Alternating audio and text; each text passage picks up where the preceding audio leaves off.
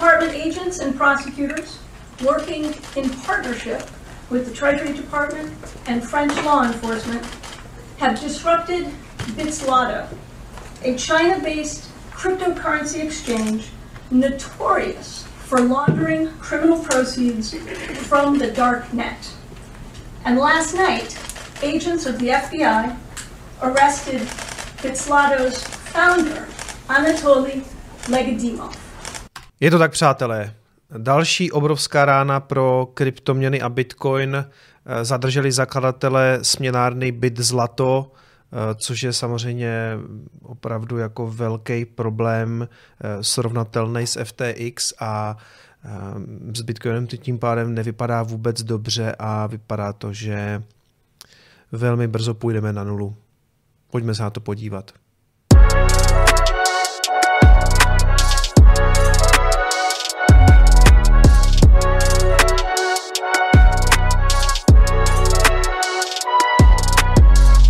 Zdarit přátelé, já vás zdravím u dnešního Coinespressa a doufám, že jste pochopili ten lehce ironický začátek, protože uh, já si nemyslím, že by pro nás byt zlato byl takový problém. Uh, včera to jelo hodně na Twitteru, že možná i kvůli tomu se ta cena toho Bitcoinu tak lehce skorigovala, což si úplně nemyslím. Já si myslím, že uh, tam ta nějaká lehká korekce byla skutečně jako na místě a nemyslím si, že by zatím bylo zadržení toho ruského zakladatele, který se jmenuje, který se jmenuje Anatoly Legodimov, uh, ruský zakladatel tady té eh, směnárny nebo burzy Bit Zlato, která sídlela mimochodem v Hongkongu, a ho teda zadrželi v Miami.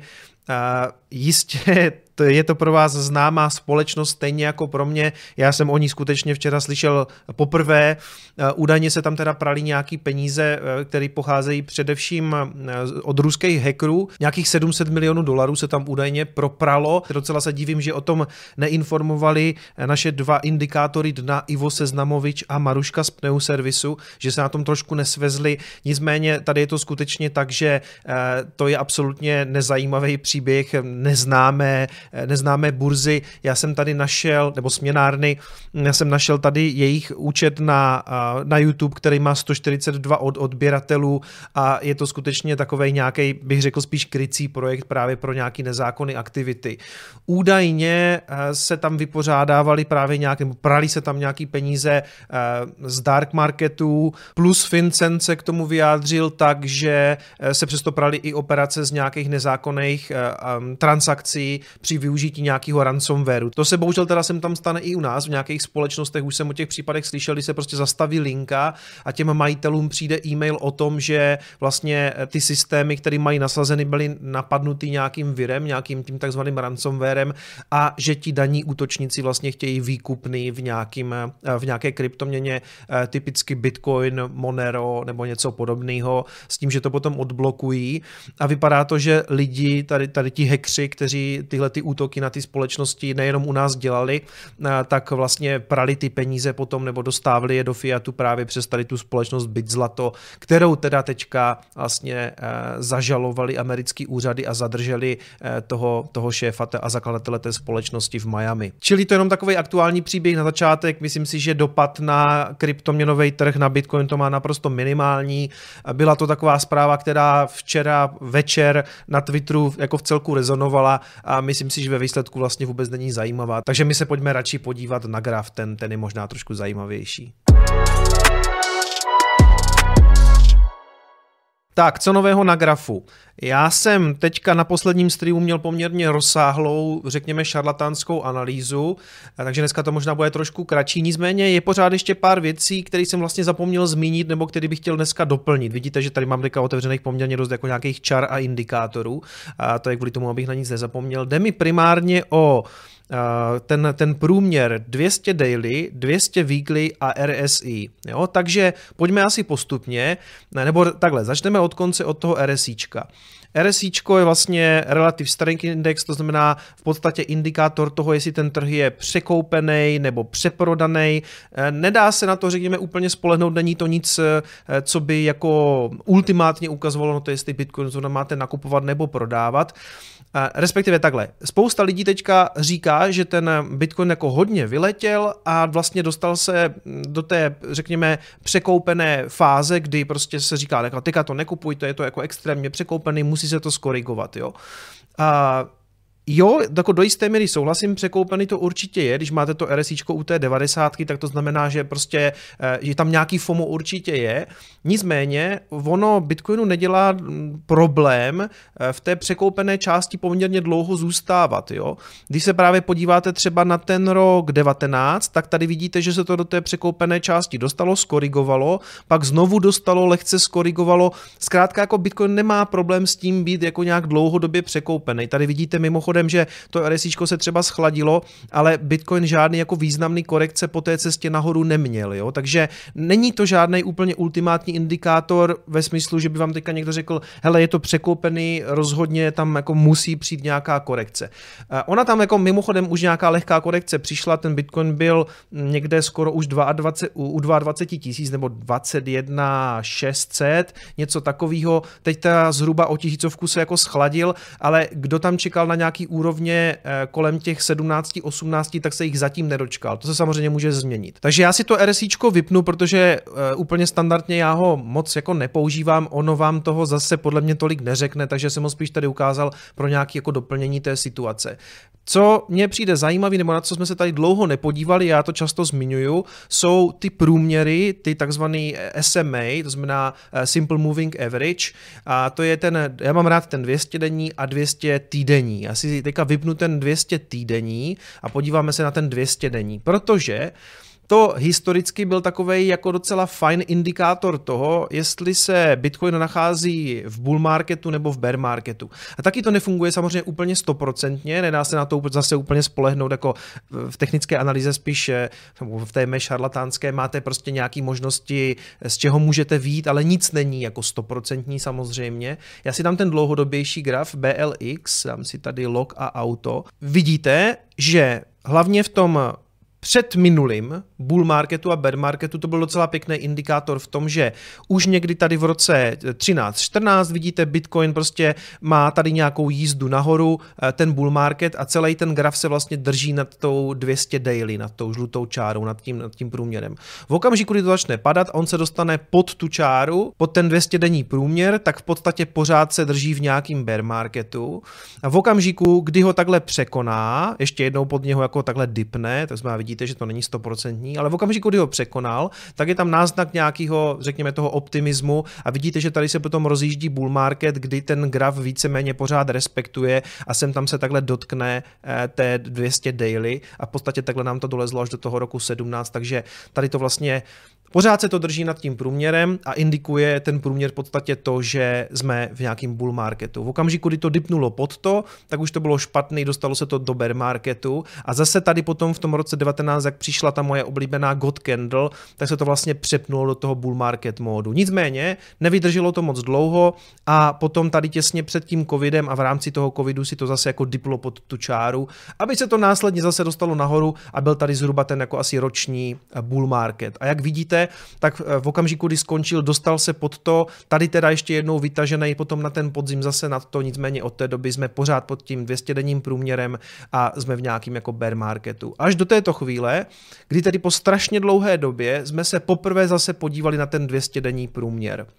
Co to znamená? Nemusí to samozřejmě znamenat vůbec nic, ale pro lidi, co kteří tohleto jako sledujou, a nejenom pro lidi, to je jako důležitý zmínit, ono je to i pro ty tradingové alga, jo, pro ty roboty a algoritmy, které obchodují Bitcoin, v okamžiku, kdy se jim dostane Bitcoin na 200 denní průměr, tak se tam můžou prostě ty, ty roboti se můžou přenastavit a řeknou si, pokud podle toho samozřejmě obchodujou, a máme tady jako nějaký náznak bull marketu a můžou se začít chovat trošku jinak. To znamená, já neříkám, že je to nějaký ultimátní indikátor, spíš jako říkám, že je to takový první pozitivní signál o tom, že se tam může dít jako něco pozitivního.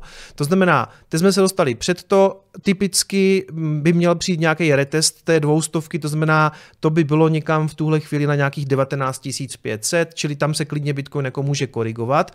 A bylo by velmi pozitivního vidět, držet se právě nad tím 200 denním průměrem. Na druhou stranu, čára není zeď, konec konců to jste tady viděli prostě v minulosti, že se prostě třeba pod, tu, pod ten 200 denní průměr dostane a tady už lidi prostě volali, hele, bear market a ještě se jednou zvládl vlastně od těch 30 dostat někam zpátky nahoru na skoro 70, aby se následně zase skorigoval pod to. Takže samozřejmě není to 100% jenom říkám, že je to jako zajímavý signál, který jsme tady dlouho neměli, protože už nějaký v podstatě rok jsme v tom, v tom bear marketu a tohle může být taková jako první vlaštovka.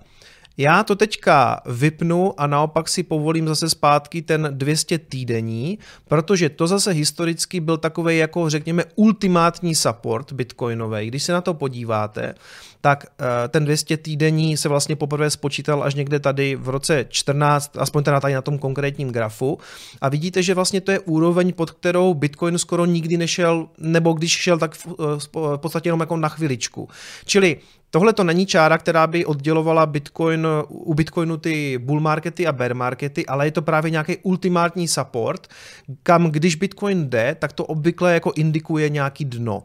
Takže tady vidíte už v roce 13, ne vlastně, to, ano, 13 jako za, končí ten, končí ten bull market, začíná bear market a máte tady potom až v roce 15 jako nějaký dva doteky tady toho ultimátního supportu. V roce 18, nebo vlastně to dno bylo až v roce 19, no, na konci roku 18, na konci roku 18 opět dotek. Tady ten koronový dip, který teda chvilku šel hodně výrazně pod to a docela dost lidí to jako vystrašilo, ale zase ona ta čára je to jenom čára, jako to, tolik toho zase jako neznamená, jo. Čili tady to způsobilo poměrně velkou paniku, když se ten Bitcoin dostal pod to a nějakou dobu tam byl, on tam byl teda jenom pár dní, než se to zase dostalo zpátky.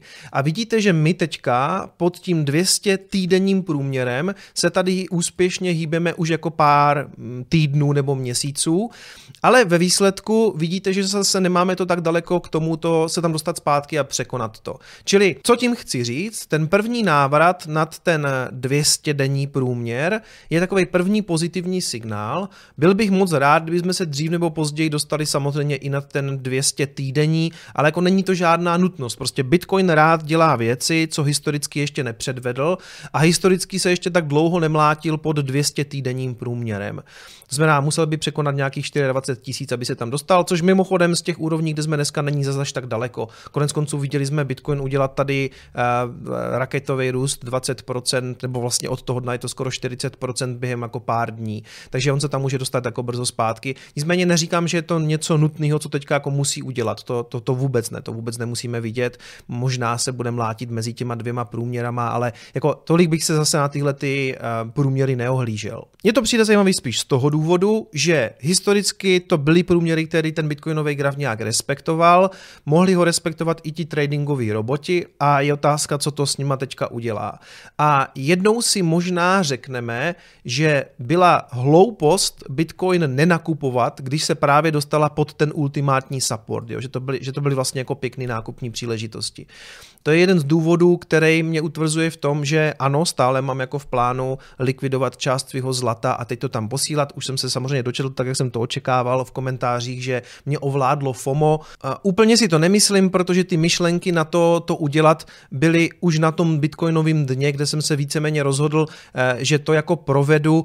Pak to samozřejmě trošku akceleroval ten, ten výlet tady nahoru, který mě trošku znejistil uh, tím, že jsem si řekl, ty jo, už jsem měl jako začít. Ale nic se neděje, já rozhodně nejsem ten, který teďka vezme prostě nějaký hromady zlata, ani žádný hromady moc nemám a takhle bych to tam házel. Pěkně si to rozprostřu v následujících třeba jako třech měsících, takže úplně jako nesouhlasím s tím, jak tam teďka někdo psal, že mě ovládlo FOMO a teďka panicky tady začínám nakupovat. Ne, já jsem chtěl panicky nakupovat už jako trošku dřív a spíš mi to jako uteklo, ale e, to nevadí, protože ten Bitcoin se tam samozřejmě může zaprvé vrátit a pokud se tam nevrátí, tak já dál pojedu svoje klasické jako štosování Akorát s tím, že teď mám teda ještě nějaký jako extra peníze, které do toho chci rozložit v rámci třeba jako třech měsíců, takže si to jako naplánuju, udělám si toho robota, naštosuj a uvidíme, budeme tady hodnotit někdy tak zhruba v dubnu, jak tahle ta věc moje dopadla, protože to bude jako zajímavý. Bude to zajímavý content možná pro vás, že jsem se ještě kromě toho, že teda Bitcoin nějakým způsobem vydělávám, tak jsem se tam ještě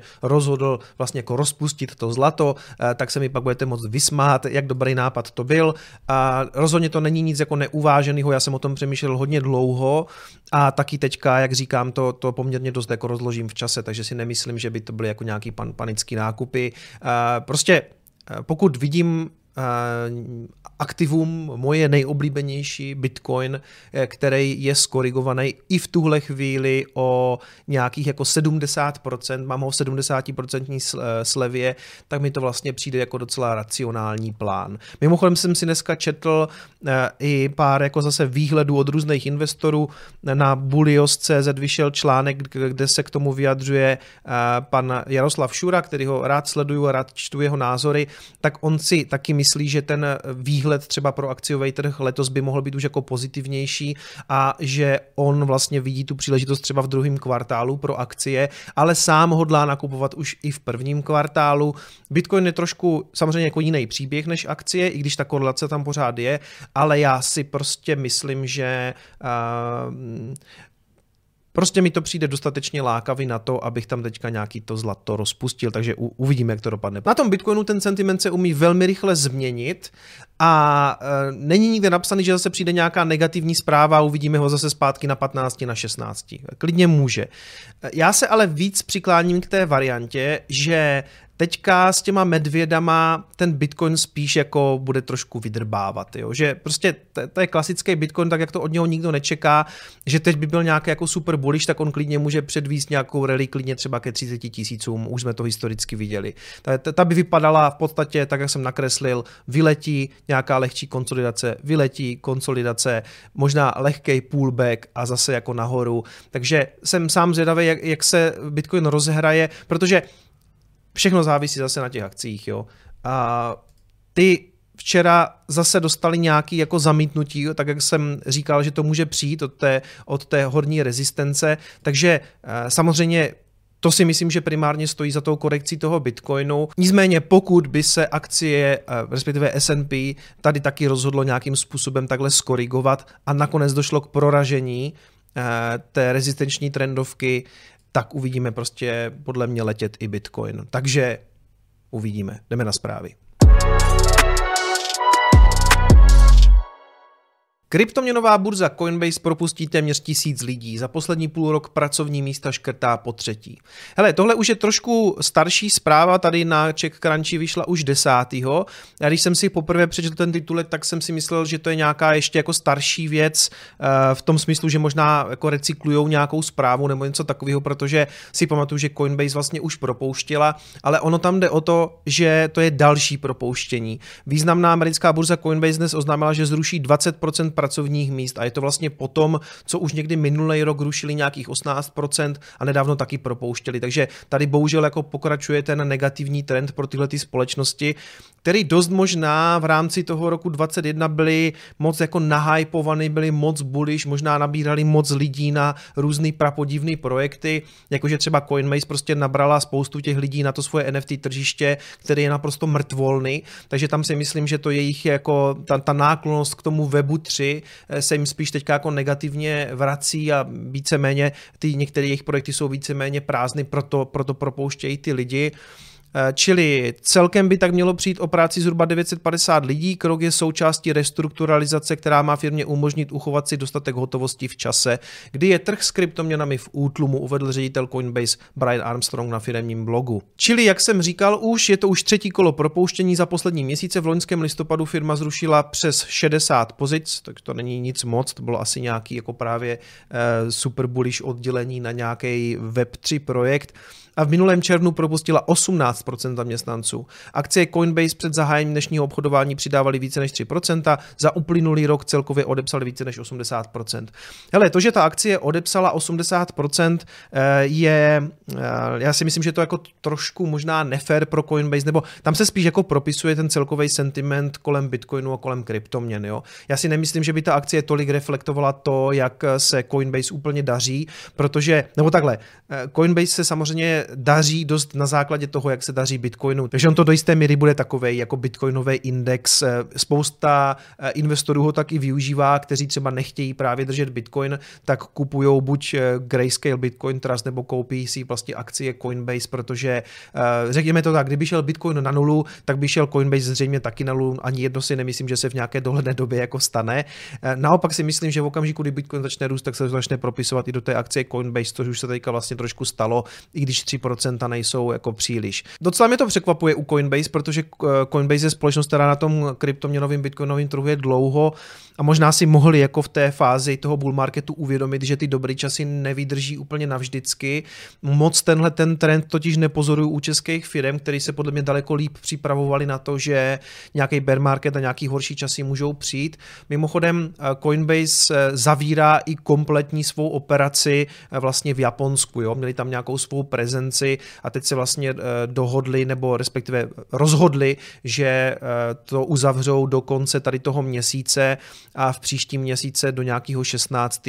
vlastně chtějí po uživatelích, aby si stáhli ty vklady někam jinam. Asi to dává i smysl z toho důvodu, že v Japonsku celkově ten provoz asi nebude úplně levný a navíc jako ten trh nebude zase tak velký, jako když máte prostě tu celkovou Coinbase operaci pro Evropu, kterou oni dneska řídí, myslím, z Irska, nebo tam je oficiálně to sídlo, tak prostě z toho Irska oni jsou schopni jak kdyby obhospodařit tu poměrně velkou celou Evropu, zatímco tuhle to máte vlastně jako dedikovanou společnost jenom pro Japonsko, kde já si navíc myslím, že bude poměrně silný ten domácí trh těch, těch různých směnáren a kryptoměnových burz, takže oni tam zřejmě v tom Japonsku nebyli tak velký hráč na to, aby to, aby to teďka v tom bear marketu udržovali.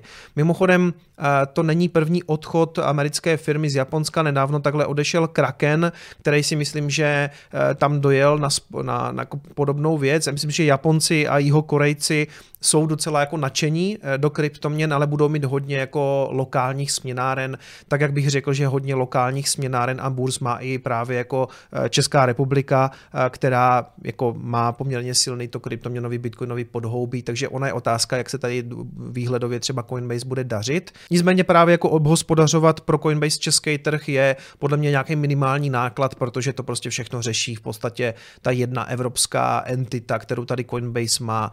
Mimochodem, Údajně se chce Binance vracet do Japonska, já jsem ani nevěděl, že eh, to tam ukončili, ale vlastně oni odešli z Japonska kvůli, myslím, nějakým regulacím už v roce 2018.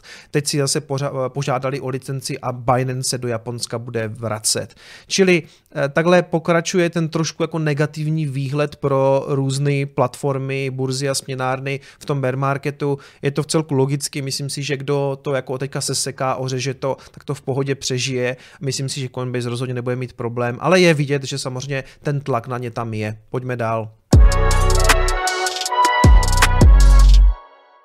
Ne úplně dobře se to vyvíjí pro Genesis, já jsem o nich tady mluvil už několikrát, naposledy minulý týden, protože vlastně ještě jsou v tom sporu s americkou směnárnou Gemini, pro kterou spravovali eh, právě ten produkt eh, Gemini Earn a teď to vypadá, že se skutečně blíží ten jejich bankrot, to znamená Genesis, to vypadá, že eh, už třeba tento týden by mohli požádat o ten Chapter 11 bankruptcy, to znamená v podstatě ten, ten bankrot podle té kapitoly 11 11, že jo, to už jsme tady řešili moc krát, že je v podstatě nějaká jako ochrana proti věřitelům. To nemusí nutně znamenat, že Genesis úplně skončí, ale vlastně hledají se tam cesty k nějaké restrukturalizaci a tak dále, ale jako primárně tam jde o to, že v podstatě jde e, o tu ochranu před věřiteli.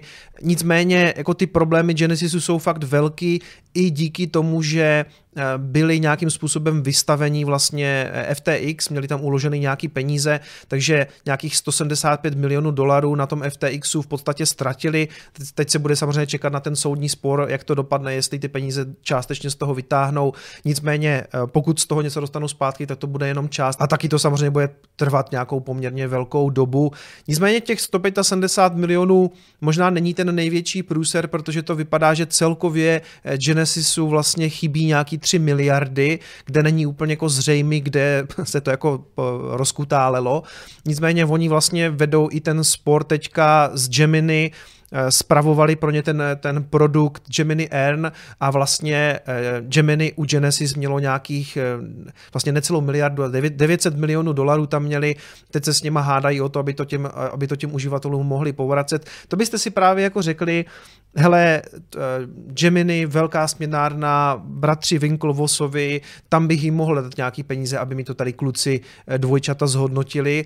A vidíte, že i oni v tomhle jako v té zprávě majetku vlastně selhali, dali to Genesisu, kde se to prostě nějakým způsobem jako rozkutálelo. Teď mezi sebou právě mají ten poměrně jako hlasitý spor. Vlastně oni několikrát napadli toho šéfa eh, té mateřské společnosti DCG, Barryho Silberta, aby odstoupil a vlastně navíc na obě dvě tyhle ty entity, jak na Genesis, tak na Gemini, ještě přišla vlastně ta žaloba od SEC, takže tam je poměrně dost problémů a to je právě to, jo, si řeknete, hele, hm, poměrně renomovaná směnárna s, dlouho, s dlouhým track rekordem, jo, že, že, že na tom trhu je zkrátka prostě dlouho, v celku úspěšně, dám tam na zhodnocení nějaký peníze a i tak se vám prostě může stát, že o to přijdete, protože ta společnost, která to potom spravuje, tak se nechová úplně zodpovědně, nebo, nebo prostě tam dojde k takovým problémům, že o svůj bitcoin přijdete, zatímco ano, na hardwareové peněžence není žádný zhodnocení, nedává vám to žádný procenta, ale bitcoin je pořád váš bitcoin. Ta mateřská společnost Genesisu, DCG, Digital Currency Group, eh, se to snaží samozřejmě nějakým způsobem jako hasit.